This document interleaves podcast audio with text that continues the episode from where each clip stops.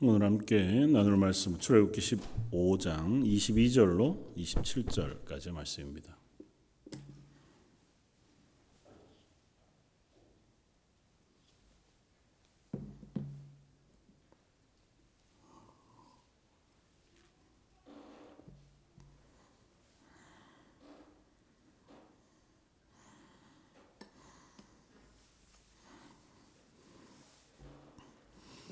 출애굽기 15장 22절로 27절까지 자였으면 우리 한 목소리 같이 한번 봉독하겠습니다.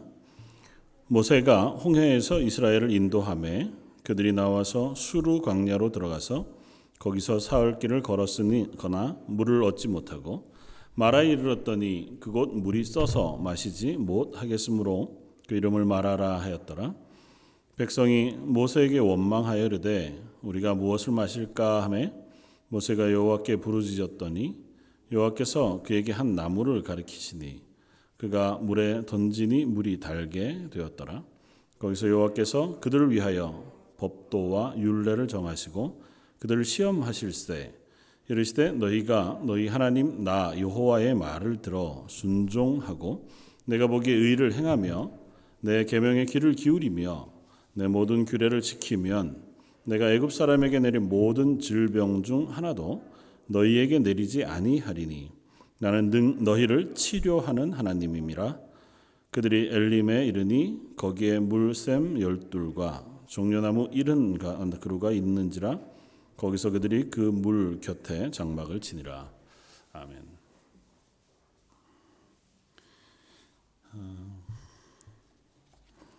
안경을 이제 껴야 글씨가 잘 보여가지고요. 근데 안경을 꼈더니 앞이 이렇게 흐려져서 아, 익숙하지가 않아서 글씨가 조금 희미하더라도 벗는 게 편하네요. 어, 이스라엘 백성들이 출애굽을 해서 그 하나님의 놀라운 이적과 기적을 통하여 애굽을 탈출해 나왔습니다. 그리고 어, 하자마자 하나님께서 인도하신 대로 홍해 앞에 장막을 치고 그곳에 있다가 어, 뒤쪽으로 쫓아오는 바로의 군병들 때문에 오도 가도 못하는 상황이 되었고 그것으로 인하여 하나님을 원망하고 모세를 원망하는 자리에 곧바로 음, 떨어지고 말았고 모세는 그들을 향하여 아니다 가만히 있어서 하나님이 우리에게 행하실 구원을 기다리자.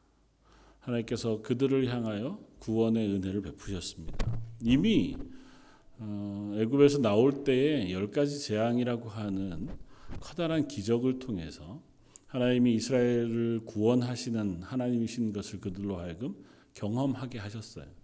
특별히 이스라엘을 보호하시고 그 열 가지 재앙 가운데에서 이스라엘이 있는 고센 땅에만 그 재앙이 내리지 않게 하셨고 마지막 그 모든 심판의 정점이자 어, 결론 모두 다 죽을 수밖에 없는 그 죄인인 것을 확인하시는 장자를 죽이시는 6월절 저녁에도 하나님께서 이스라엘 백성들을 살리셔서 그들 그곳을 건져내셨으니 이스라엘 백성들은 이미 하나님의 이 기적을 계속해서 경험하던 어, 바였고 그리고 애굽을 나오자마자 구름 기둥과 불 기둥으로 그들을 인도하시는 또 다른 초자연적인 하나님의 인도하심을 눈앞에 보는 중이었습니다. 그럼에도 불구하고 그들은 여전히 두려워했고 그 두려움으로 인하여 원망했고 하나님 그 원망에도 불구하고 다시 그들에게 구원의 은혜를 베푸셔서 어, 모세로 하여금 그 홍해를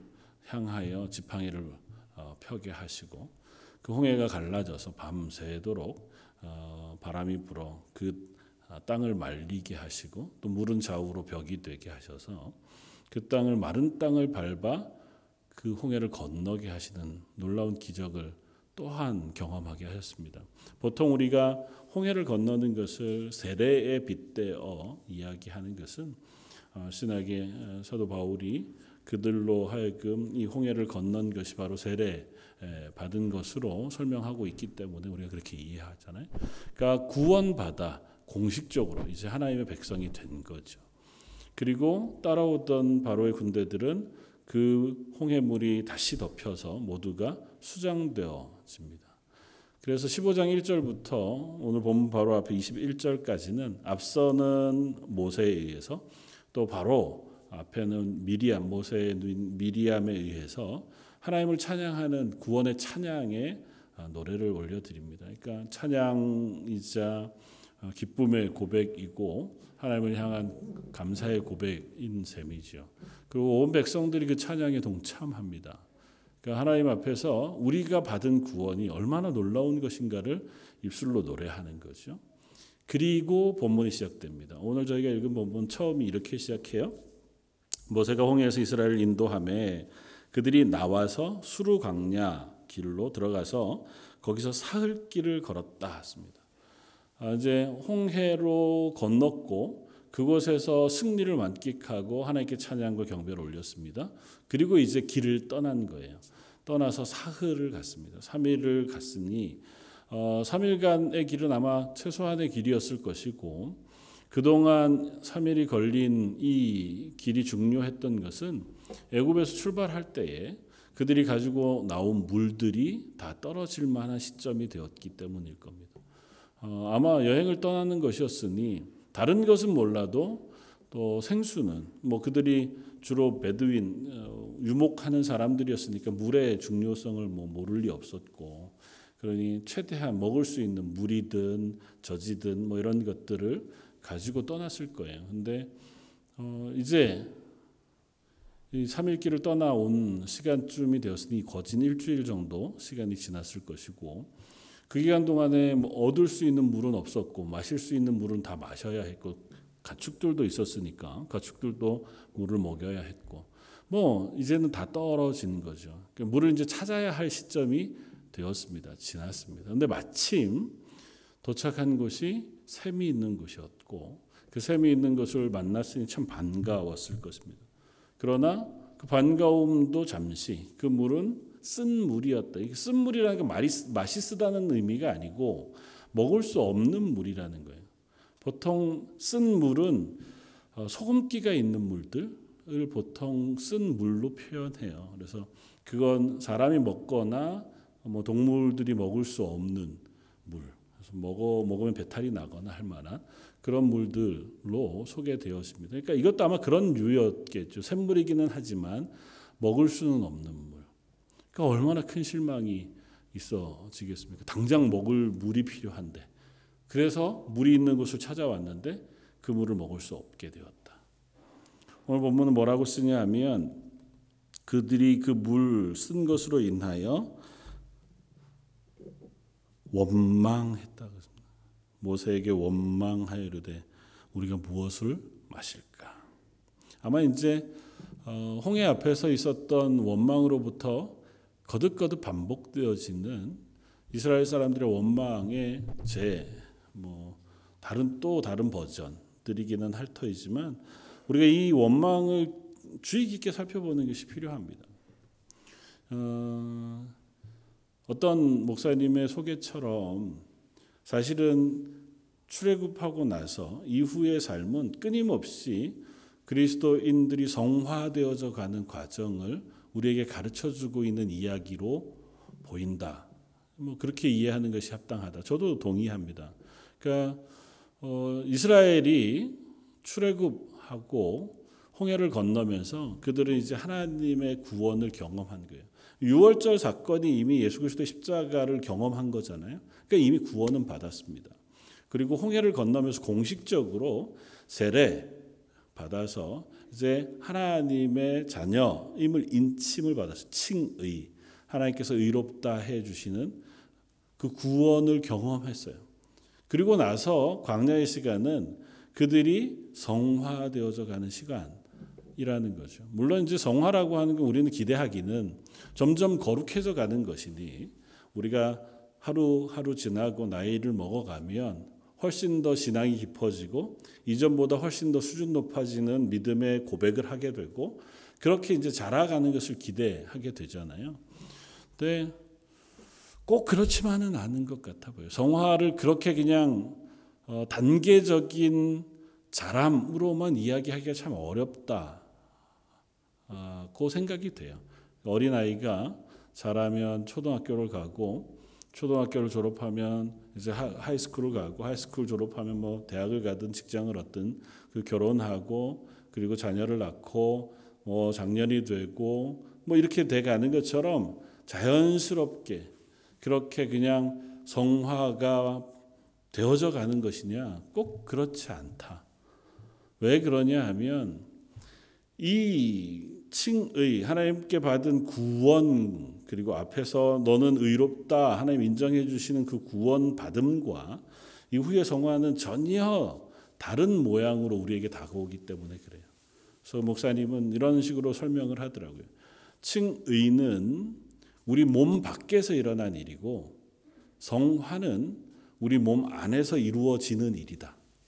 어떤 의미냐 하면 칭의라고 하는 것에는 우리의 노력이 하나도 들어간 바 없다. 그러니까 내가 경험하고, 내가 고백하고, 내가 확인하고, 내가 수고하고, 내가 애쓰고, 그렇게 해서 하나님이 나를 구원하시고 의롭다 하시느냐? 그렇지 않다는 거죠. 그건 전적으로 하나님이 우리에게 베풀어 주시는 거라는 겁니다. 이스라엘 백성도 마찬가지죠. 열 가지 재앙을 지나는 동안 이스라엘 백성이 뭘 한 게 있느냐? 기다리는 거죠. 뭐. 하나님이 그들을 내어 보내실 때까지 그들은 그 자리에 잠잡고 기다리는 겁니다. 홍해를 건너는 데까지 해도 그들에게 하나님은 순종을 요구하지는 않으세요. 우리 지난주에도 살펴보았지만 물론 6월절 그 절기를 제정하시면서는 어, 떻게 보면 순종을 요구하시기는 하지만 그렇다고 해서 그들이 그 삶을 통하여 그 순종을 통하여 구원을 얻는 것 혹은 의롭다함을 인정받을 만한 그런 자리에 서는 건 아니에요. 그냥 그것까지는 하나님이 베풀어 주시는 것을 감사함으로 혹은 또는 우리가 얼떨결에 그게 받는 은혜인 거죠. 이스라엘 백성도 아직은 명확하게 이 사건이 무엇인지 모른 채로 하나님이 허락하신 구원을 경험하고 이제 잘 알지 못하지만 하나님이 좋은 하나님이 약속하신 땅, 적과 꿀이 흐르는 땅으로 인도해 주실 것을 기대하며 출발해 나왔습니다. 그러니까 그것을 나오게 하신 이는 하나님이세요. 홍해를 통과하게 하신 이도 하나님이세요. 이스라엘 백성이 그것을 통과하기 하여 수고하여 뭐 어, 애쓰지 않습니다. 열흘 금식을 한다거나 몸을 목욕 재개를 한다거나 뭐 이런 것들이 필요 없어요. 그냥 그것은 하나님이 해 주시는 구원의 은혜. 그리고 하나님은 그것을 믿음으로 그들을 의롭다 인정해 주셨습니다. 아브라함이 하나님의 약속을 믿음에 이를 의롭 여기신지라 말씀하신 것처럼 뭐 이후에 오는 저와 여러분들도 마찬가지. 우리의 구원을 얻을 때에 우리의 의로움, 우리의 수고, 우리의 노력, 우리의 순종 때문에 구원을 얻는 것이 아니고 우리의 구원은 예수 그리스도 십자가 보혈의 능력 때문에 그것을 믿음으로 우리에게 주어지는 은혜예요. 그건 칭의.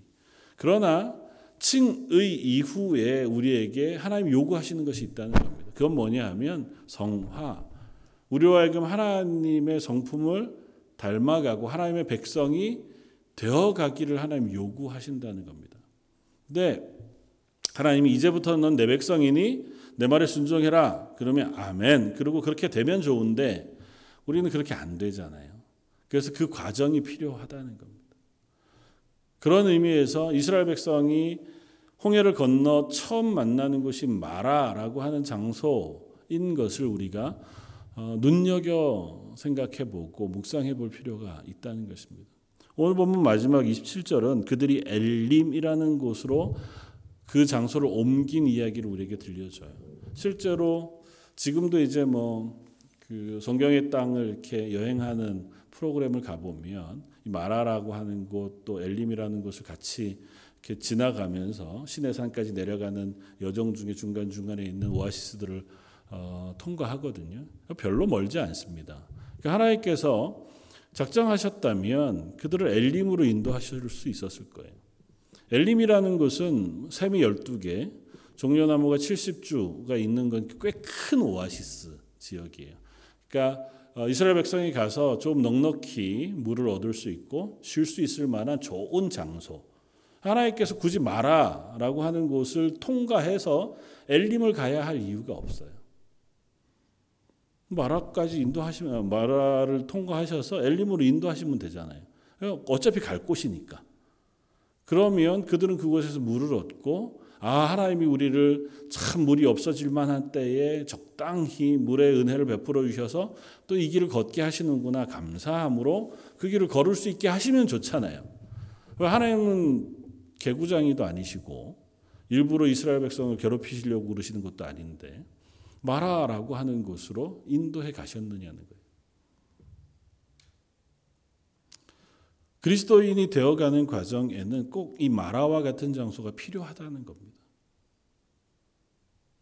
하나님은 그것을 통하여 우리로 하여금 질문하신다는 거죠. 홍해 앞에서 하나님 하셨던 질문과 똑같은 질문을 이스라엘 백성에게 합니다. 너희는 나를 누구로 생각하느냐? 너희는 이 고난 앞에서 무엇을 의지할 것이냐? 너희가 곤란한 지경을 만나게 되었을 때에 너희는 어떻게 할 것이냐? 너희의 삶이 너희가 기대하지 않는 방향으로 무너져 내릴 때에 혹 너희가 계획하거나 소망하는 것이 아닌 전혀 뜻밖의 상황을 만나 곤란함을 겪을 때에 그럴 때 너희는 어떻게 반응할 것이냐? 그것이 바로 하나님의 백성이 되어가는 과정이자 하나님의 백성됨을 고백하고 또 증거하는 상황이 되어진다는 거죠. 물론 하나님의 나라에 가면 우리는 그 모든 것들이 다 없어집니다. 그리고 하나님 나라에는 영원한 안식과 평안. 그러니까 이렇게 표현하니까 참 이게 모호해요. 저는 항상 그런 것이 어렵거든요. 뭐냐 하면 하나님의 나라 천국 그것은 슬픔과 아픔과 고통이 없고 영원하며 평안과 안식이 있는 땅 그러면 우리의 그 감각으로 실제하지 않잖아요. 그런 게 실제 어떤 것인지를 우리가 상상하기가 어려워요. 그래서 뭘 상상하냐면 어, 옛날부터 이 뭐 한국 옥황상제가 있던 뭐 어떤 그런거나 아니면 피안의 어떤 것 그런 곳으로 상상이 되어지고 그러다 보니까 굉장히 기대가 되지는 않는 가면 감사하죠. 하나님 앞에서 머릿속에서는 이게 이제 이해가 돼요. 근데 실제적으로는 아직은 그게 내가 되게 막 기대가 되고 소망이 되는 땅은 아직은 아닌 거예요. 실제가 아니니까 내게 있어서 아직 그런 건 경험해 본 적이 없어요. 그러니까 그 땅은 이상한 곳인 거예요. 느낌상 여러분들은 안 그러신가 보죠. 제가 다행히 표정이 안 보이는 게 얼마나 다행인지요. 표정이 보였으면 당혹해 할까봐. 어떠세요? 여러분들 하나님의 나라가 되게 기대가 되십니까? 아 진짜 그러시군요. 그게 정상이겠죠. 믿음이 있어야. 근데 아, 하나님의 나라에 대한 소망이 분명히 있습니다. 근데 아직도 저한테 실제적이지 않아요. 어떤 의미에서는 머릿속에서는 다 그려집니다. 그리고 그게 새 하늘과 새 땅이 있고 지금 우리 살고 있는 이 땅과 별반 다르지 않을 거라고 하는 어, 묵상이 되어져요. 그리고 그곳에서는 하나님을 기쁨으로 찬양하고 참으로 평안을 누릴 수 있는 땅일 거라고 또 깨달아지기도 합니다. 그럼에도 불구하고 어쨌든 우리는 아직은 현실에 발을 디디고 있는 사람들이 분명해요. 그래서 하나님 이 현실 속에서 그 하나님의 나라를 일부 맛볼 수 있도록 허락해 주시면 참 좋겠습니다. 그게 우리의 소망이잖아요. 우리의 기도의 제목이고 그래서 이 땅에 살아가는 동안 하나님의 나라의 평안이 매일매일 우리 속을 채워주기를 기대하고 또 하나님 주시는 복, 하나님 주시는 기쁨, 또 그 감사와 감격, 은혜가 우리를 잘 덮어 주셔서 웬만하면 이 땅에서도 흔들리지 않고 믿음으로 감사하고 기뻐하며 살아가고 싶은 것이 우리의 소망이잖아요. 근데 그게 우리의 생각과 우리의 기대가 이율배반적이에요. 그러기 위해서 반드시 우리에게 요구되어지는 것이 있는데 그게 뭐냐 하면 고난입니다. 배부르고 평안하고 건강하고 즐거운 일만 많고 계속 내가 하고 싶을 땐 쉬고 조금 내가 지루하면 일도 좀 하고 일하는데 별로 힘들지는 않고 즐겁고 뭔가 성취할 수 있고 또 뭐 하나님의 자녀로서 봉사하고 뭐 전도하고 이런 일들도 기쁨으로 하되 열매도 금방금방 주어지고 이러면 참 좋잖아요. 그게 하나님의 나라를 누리는 것 같잖아요. 그건 하나님의 나라 가면 그렇다고요. 하나님의 나라 가면 그렇고 이 땅에서는 그것뿐만 아니라 그렇지 않은 상황에 너는 어떤 사람이냐를 묻는 거예요. 왜냐하면 그 고백이 우리 속에 체험되지 않고는 실제가 안 돼요. 우리는 경험적인 사람이거든요. 머릿속에 상상하는 대로 있다가 그냥 죽어 하나님의 나라 가서 그 상상하는 대로 이루어졌더니 참 좋더라. 뭐 그런 분들도 없지는 않겠지만 이 땅에서 하나님의 나라를 누리기를 원한다면 그걸 체험하고 내 입술로 고백하고 내 입술로 확인해야 돼요. 그게 뭐냐면 내가 현실은 고난이지만 이 고난임에도 불구하고 나는 두려워하지 않아요. 왜냐하면 이 현실을 하나님이 동행하시는 것이기 때문에. 그게 하나님의 나라잖아요. 현실은 중요하지 않아요. 왜냐하면 하나님이 나와 동행하실 때에 이 현실은 내게 있어서 중요한 문제가 되지 않거든요. 내 눈에 보이는 것일 뿐이에요. 내가 감각하는 것일 뿐이에요. 하나님이 나와 동행하시는 순간 내가 감각하는 것들은 그게 중요하지 않아요. 그 경험이 바로 만나를 먹는 것이고 오병이어의 음식을 먹는 것과 같은 경험인 거예요. 당장은 먹을 게 없죠. 이걸 위해서는 우리가 무엇인가를 해야 돼요. 무엇인가를 해야 되는데 할 수 없으니 뭘 하냐면 원망을 하는 거예요. 당장 목이 마릅니다. 물이 필요해요. 조금이라도 있어야 우리도 먹고 동물들도 먹여요. 그래야 이 길을 갈 수 있어요. 하나님 인도하시는 길이잖아요. 하나님이 우리를 인도해서 가자고 하시는 길로 왔으니 우리가 먹고 마시는 것 정도쯤 생명과 직결되어진 것 그건 하나님이 해결해 주셔야 되잖아요. 그래야 이 길을 또 따라갈 수 있어요. 그런데 왔는데 물은 없고 마실 물은 쓴 물일 때에 그러면 우리는 어떻게 해야 하냐고요. 우리가 천국을 살고 있다면 하나님과 동행한다면 기다려야죠. 하나님 이건 무슨 의미가 있습니까? 이 자리에서는 하나님이 우리를 어떻게 인도하실 겁니까? 그리고 조금 적극적인 자세를 우리가 보인다면 기도하는 거죠. 오늘 본문은 이렇게 우리에게 이야기해 줍니다. 백성이 모세에게 원망하여 이르되 우리가 무엇을 마실까? 백성이 하는 건 모세에게 원망하는 것이었습니다. 모세가 여호와께 부르짖었더니 모세는 그 원망을 듣고 하나님께 기도합니다. 모세가 하나님께 기도하는 것이었다면 홍해 앞에서도 마찬가지였지만 백성도 하나님께 기도할 수 있습니다. 이걸 배우는 거예요.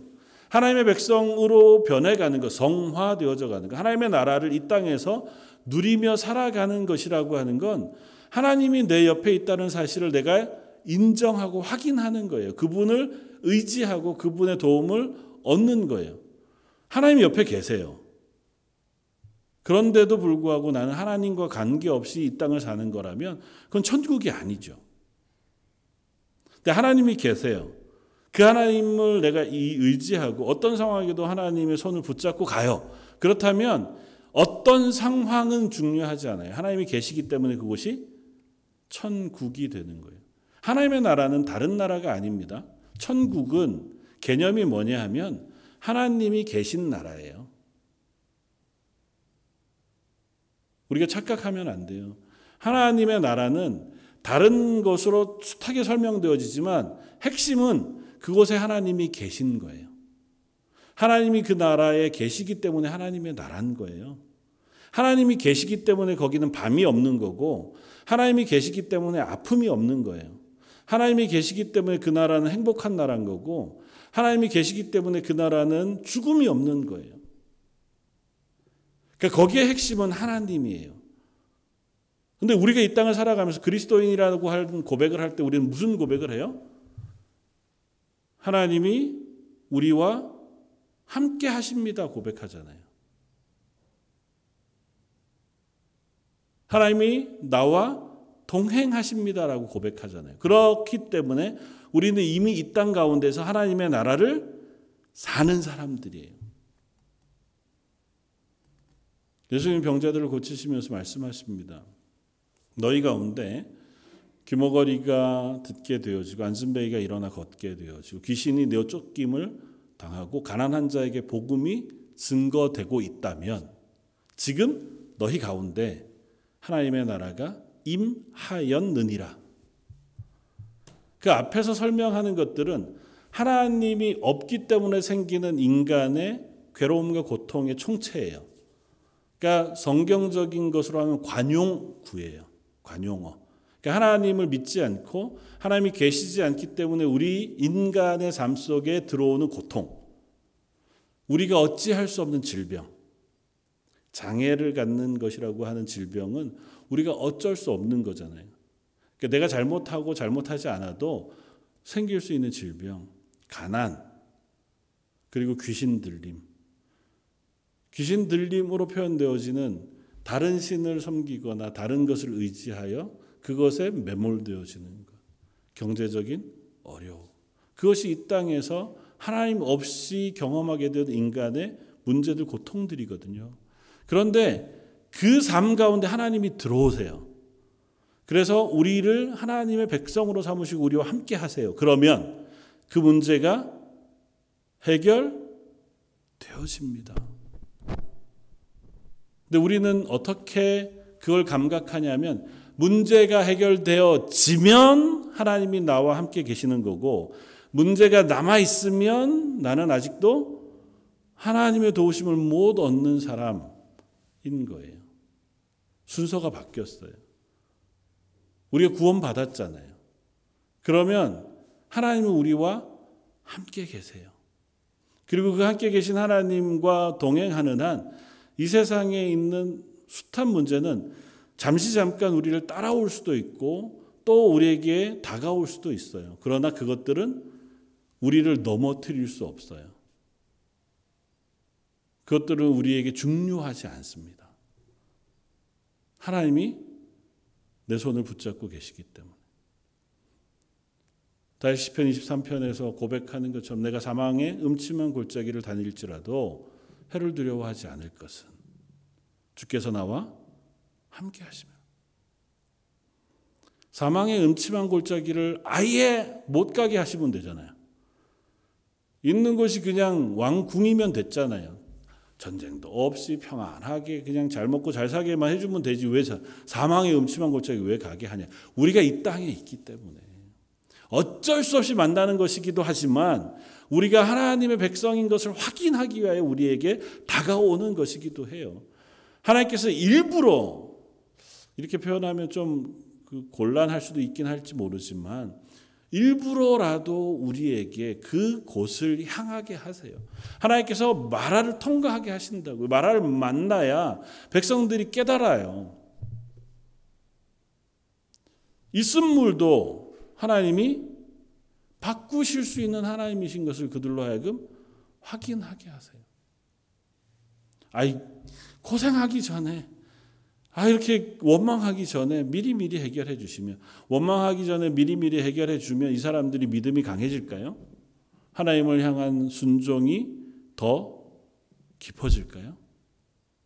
그렇지 않은 줄 아시기 때문에 하나님 이것들을 허락하시는 거예요. 그래서 마라의 이야기는 끝나기를 이렇게 끝이 납니다. 26절. 이르시되 너희가 너희 하나님 나 여호와의 말을 들어 순종하고 내가 보기에 의를 행하며 내 계명의 길을 기울이며 내 모든 규례를 지키면 내가 애굽 사람들에게 내린 모든 질병 중 하나도 너에게 내리지 아니하리니 나는 너희를 치료하는 하나님 여호와 나는 치료하는 여호와임이라.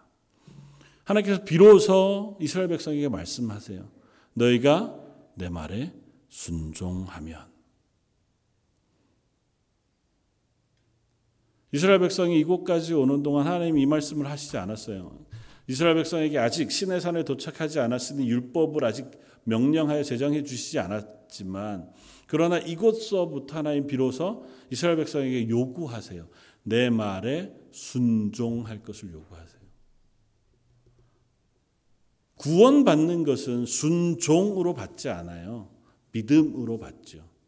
그러나 성화되어져 하나님의 백성으로 자라가는 건 순종함으로 자라가요. 그래서 순종하게 하시기 위하여 때로는 마라라고 하는 곳으로 우리를 인도해 가시기도 한다고요. 하나님 해결책이 없으신 게 아니에요. 하나님 이 길 속에서 능히 자연을 바꾸실 수 있는 하나님이세요. 이곳에서는 쓴 물 로 인하여 모세가 기도했을 때에 하나님께서 한 나뭇가지를 모세에게 보이세요. 나뭇가지를 모세가 던져요. 그 못에다가. 그렇게 어떻게 돼요? 그가 물에 던지니 물이 달게 되었더라. 하나님께서 보이신 그 나무 막대기, 뭐 나무 가지 어떤 것인지 몰라도 그게 대단한 효험이 있었을까요? 그게 무슨 양나무 에서 원래 이 쓴물에는 이런 나무를 넣으면 중화작용을 일으키고 뭐 이런 법칙이 있어서 그걸 찾게 하신 걸까요? 아닌 줄 알잖아요. 그건 왜 이게 달게 됩니까? 하나님이 하신 거예요. 굳이 나무 막대기를 그러면 왜 던져 넣게 하셨을까요? 나무 가지를. 어리석은 우리가 눈으로 보고 확인하라고. 말씀하셔도 되지요. 근데 하나님은 더 친절하게 보여주시는 거예요. 하나님의 말씀을 듣고 모세가 순종하여 나무막대기를 던졌더니 물이 달게 된 것을 이스라엘 백성으로 보게 하신 거예요. 이것이 그리스도인으로 하나님의 백성으로 사는 방법이라고 하는 사실을 배우게 하시는 거예요. 앞으로도 이런 과정을 통과할 거예요. 앞으로도 밥이 없어서 먹을 게 없어서 또 다른 곳에 가서도 물이 없어서 또 다른 민족이 자기들을 쫓아와 죽음의 위협에 빠지게 되어서 숱한 상황, 숱한 어려움, 자기들 눈에 보기에 우리들이 살아가는 삶의 터전 속에서 우리가 바라보기에 내가 해결할 수 없는 고난의 문제들을 만나게 되어질 때에도 우리는 먼저 뭘 떠올릴 수 있게 하시길 원하냐 하면 하나님이 우리와 함께 계시다는 사실을 기억하게 하시기를 원하세요. 그 순간에도 하나님의 말씀에 순종하는 것이 선이고 옳은 일인 것을 우리로 고백하게 하시길 원하세요. 네.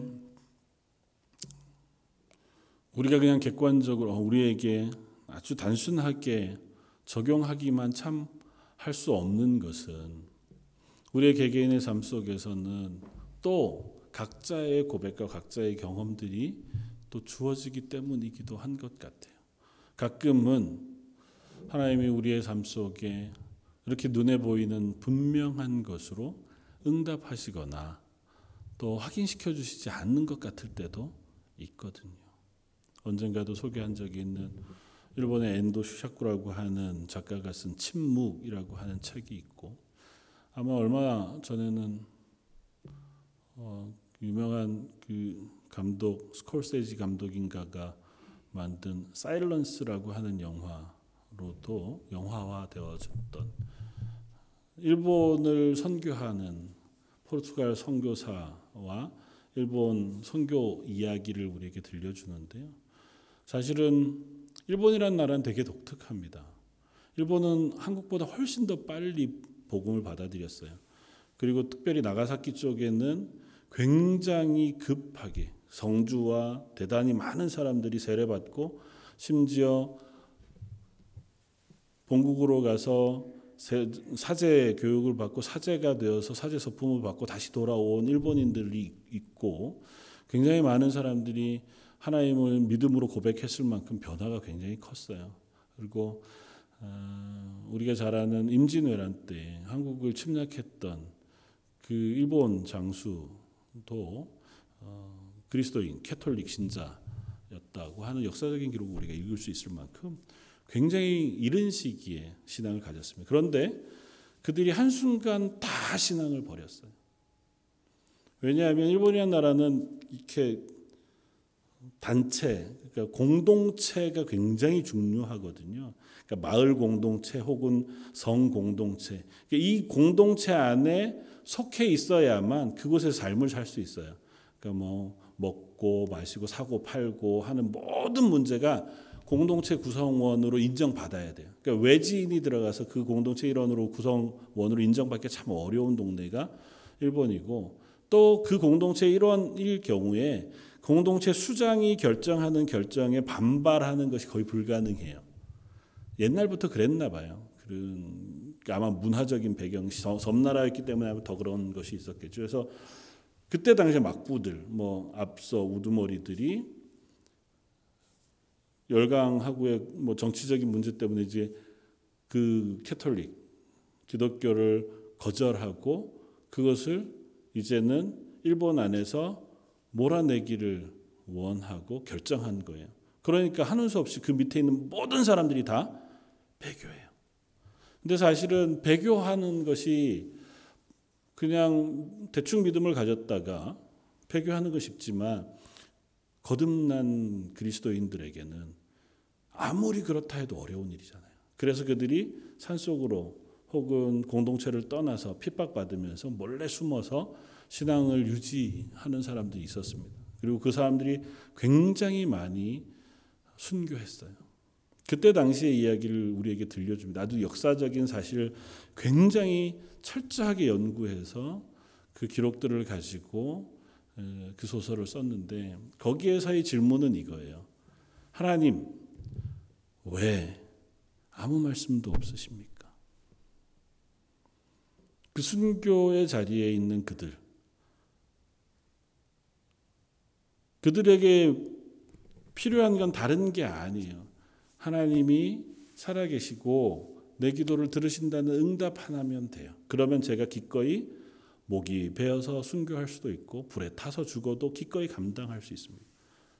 바닷가에 세워진 뭐 십자가에 매달려서 조수가 점점 점점 차오면 그렇게 그렇게 익사해 죽어가는 그 두려움 속에도 얼마든지 저는 당당히 죽음을 맞이할 수 있습니다. 그런데 왜 하나님 아무 말씀도 없으신 겁니까? 우리는 그런 상황은 아니잖아요. 그럼에도 불구하고 그런 상황들이 때로는 우리에게 있을 수 있습니다. 사람마다 다르니까요. 그냥 마라라고 하는 이 지명에 그들이 가서 물을 얻지 못하여 원망하는 원망 그리고 얼마 안 있어서 그 바로 옆으로 갔더니 뭐 엘림이라는 곳에는 물이 많았더라. 하나님께서 그들을 어, 쓴 물을 바꾸어 단물로 바꾸어 주셨고 그것으로 생명을 유지했. 그렇게만 얘기할 수 없는 상황들이 우리에게 또 닥치기도 하더라는 거죠. 다 배제하고 마라에 도착한 이들의 심정을 우리가 이해해 보자면 목말라 죽을 지경이 됐어요. 사막이니까. 한 번도 가보지 않은 길이었고 숱한 사람들이 함께 이 길을 걸어요. 그런데 유일하게 오아시스를 만난 거예요. 그야말로 사막에서 오아시스를 만난 거죠. 오아시스를 만나서 허겁지겁 가 물을 먹었는데 물을 먹은 사람마다 다 배탈이 나요. 아, 이제는 우리가 소망이 없구나. 그때에 하나님께 기도하는 기억, 고백, 믿음이 있느냐는 겁니다. 그럼에도 불구하고 여전히 이 길로 인도하신 분이 하나님이시니 이 길 속에서 우리를 살리실 분도 하나님이시라고 하는 믿음의 고백을 할 수 있느냐는 거예요. 이스라엘이 실패했던 것처럼 저와 여러분들도 수없이 실패할 겁니다. 앞으로도 우리에게 그런 일이 혹 닥친다면 아유 저희는 뭐 충분히 그런 것 정도쯤은 믿음으로 이길 수 있죠. 그럴 수 없을걸요. 이것보다 훨씬 못한 상황이 우리에게 닥쳐오더라도 우리는 얼마든지 이들보다 훨씬 더 빠르게 원망하기도 하고 실망하기도 하고 낙심하기도 하고 돌아서기도 하고 잠깐만 쉬었다가 하나님 나중에 좀 괜찮아지면 그때 제가 신앙생활 하겠습니다. 그리고 잠시 방학을 하거나 잠시 휴가를 내거나 할 만한 여지가 저와 여러분들에게 충분히 있는 사람들인 것을 우리가 기억해야 합니다. 그때에 우리가 이 말씀을 기억하는 거죠. 하나님이 나를 구원하셨다면, 그리고 내가 그 사실을 믿고 그리스도인 되었다면, 그리고 나에게 하신 하나님의 약속 임마누엘, 내가 지금부터 영원까지 너와 함께 있을 것이다 하고 약속하신 하나님을 우리가 신뢰한다면, 우리의 눈 앞에 보이는 현실, 상황, 그게 우리의 마음을 상하게 할 수 있어요. 낙심하게 할 수 있고, 우리를 실망하게 할 수 있고, 몸을 아프게 할 수 있습니다. 배가 고플 수 있고요. 그것 때문에 심지어는 죽을 수도 있어요. 그러나 변하지 않는 게 있습니다. 그 모든 순간에 하나님이 나와 함께 계시다는 사실만은 변하지 않아요. 그걸 믿으면 그 자리가 천국이 되지만 그 믿음이 없으면 그 자리는 여전히 지옥인 거예요. 그 사실을 신뢰하면 신뢰할수록 평안의 자리가 되지만 그 사실을 신뢰하지 못하면 하나님이 아닌 나 나름대로의 해결책을 찾느라 분주하고 그것 때문에 원망하느라 싸우고 그것 때문에 상처난 것 때문에 낙심하느라고 그 있는 자리가 여전히 고난과 힘겨움의 자리일 수밖에 없는 거죠. 그러니까 그걸 우리의 심령 속에서 우리는 자꾸 선택하며 경험하고 훈련 받아 하나님의 사람으로 성화 자라가는 거예요. 어떤 때는 우리가 그 사실을 알고 평안을 누렸다가 금방 잊어먹고 그 다음 순간에 또 낙심할 수 있죠. 그러나 우리가 기대하기는 저 여러분들이 하나님의 백성이라면 하나님의 자녀라면 그리고 하나님이 저와 여러분들을 구원하셔서 예수 그리스도의 십자가를 통하여 우리 하나님의 자녀가 되게 하셨다면 그 하나님이 저 여러분들 하나님 나라까지 결코 놓치지 않고 선한 길로 인도하실 거라고 하는 사실을 우리가 믿고 믿음으로 그 자리를 따라갈 수 있으면 좋겠다 생각이 되었습니다. 마지막으로 하나 우리가 더 고백하고 나누고 싶은 것은 하나님께서 이 막대기를 통하여 내가 치료하는 하나님이신 것을 가르치신 것처럼 우리에게는 예수 그리스도의 십자가를 통하여 우리가 이 땅을 살아가는 모든 삶에 일어나는 숱한 것들을 치료해 주시는 위로의 하나님이시라는 사실을 우리가 기억할 수 있으면 좋겠습니다. 예수님의 영이신 성령을 성경은 보혜사라 그렇게 설명해 줍니다. 위로의 영으로 소개하고 우리와 동행하시며 우리 가운데에서 역사하여 우리를 일으켜 세우실 뿐 아니라 치료하시고 위로하시는 하나님이 우리와 동행하고 계시다. 마지막으로 이렇게 우리는 말씀을 읽습니다. 25절 모세가 여호와께 부르짖었더니 여호와께서 그에게 한 나무를 가리키시니 그가 물에 던지니 물이 달게 되었더라. 거기서 여호와께서 그들을 위하여 법도와 율례를 정하시고 그들을 시험하실세. 그 단 물을 먹고 그들을 살게 하시고 하나님께서 뭐라고 말씀하세요? 그곳에서 그들을 위하여 법도와 율례를 정하세요. 하나님의 말씀을 그들에게 허락하시는 거예요. 누굴 위해서요? 하나님을 위해서가 아니라 그들을 위해서. 하나님의 말씀에 순종함으로 그들이 복을 얻게 되어지는 삶을 경험하게 하기 위해서. 하나님 아주 단순한 것들을 우리에게 주셨어요. 그 단순한 말씀에 순종함으로 이게 하나님의 말씀인지 알아 순종하면 하나님 우리에게 복을 주시겠다는 거예요.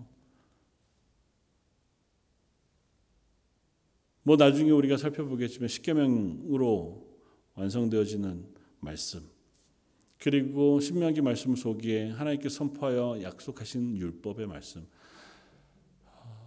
어렵지 않습니다. 대부분은 좋은 거예요. 대부분은 선한 거고 다만 우리가 악해서 순종하기 어려울 뿐이고 이기적이어서 그렇게 하기 싫은 것일 뿐이지 하나님 앞에서 주신 말씀을 우리가 순종함으로 받아 그것이 하나님의 백성으로 누릴 수 있는 은혜와 평안을 누릴 수 있는 하나님의 복인 것을 깨달아 알 수 있는 저와 여러분들 되시기를 주님의 이름으로 부탁해 드립니다. 한번 같이 기도하겠습니다. 하나님 이스라엘 백성을 홍해를 건너게 하신 이후에 또 다시 마라라고 하는 곳으로 인도하심으로 그 구원을 행하신 하나님이 여전히 우리와 함께 계시다는 사실을 그들로 하여금 확인하고 고백하고 그 마음속에 신뢰할 수 있도록 그들을 인도하셨음을 봅니다. 그러나 그들의 눈에는 먹을 물 없고 쓴 물밖에 없는 고난의 자리 밖에는 보이지 않았다 생각되었습니다. 저희도 이 땅을 살아가면서 하나님 우리에게 믿음으로 복을 얻는 자리를 우리에게 보이시고 살아계신 하나님의 능력을 체험할 자리를 우리에게 인도해 주시지만 혹 우리가 그 속에서 하나님은 바라보지 못하고 상황의 어려움과 고난만 바라보느라고 오히려 낙심하고 실망하고 그것으로 인하여 분노하며 원망하는 어리석은 자리에 서지 않기를 원합니다. 하나님 저의 눈 열어서 하나님 말씀 듣게 하시고 하나님 살아계신 하나님을 보게 하시며 또 우리가 고난과 어려움, 실망 가운데 있을 때에 주저하지 않고 하나님의 도우심을 구하며 기도하는 자리에 서서 하나님의 은혜를 구하는 하나님의 사람들 되게 하여 주옵소서. 이 예배 자리에 나온 하나님의 사람들에게 믿음을 더하시고 하나님의 말씀의 은혜를 부어 주시길 원하오며 오늘 말씀 예수님 이름으로 기도드립니다. 아멘.